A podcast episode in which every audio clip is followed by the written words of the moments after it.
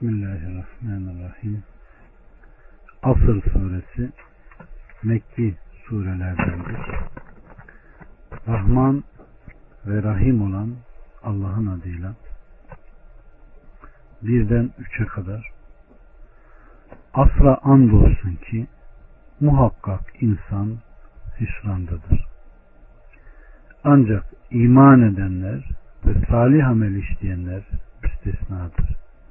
Bir de birbirine hakkı tavsiye edenler ve sabrı tavsiye edenler.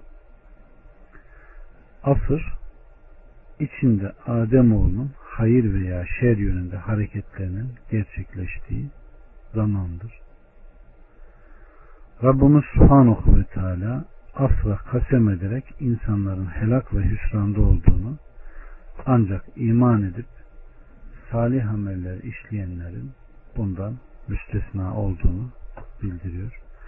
Böylece kalplerinde iman edip organlarıyla salih amel işleyen müminler hüsrandan istisna edilmektedir.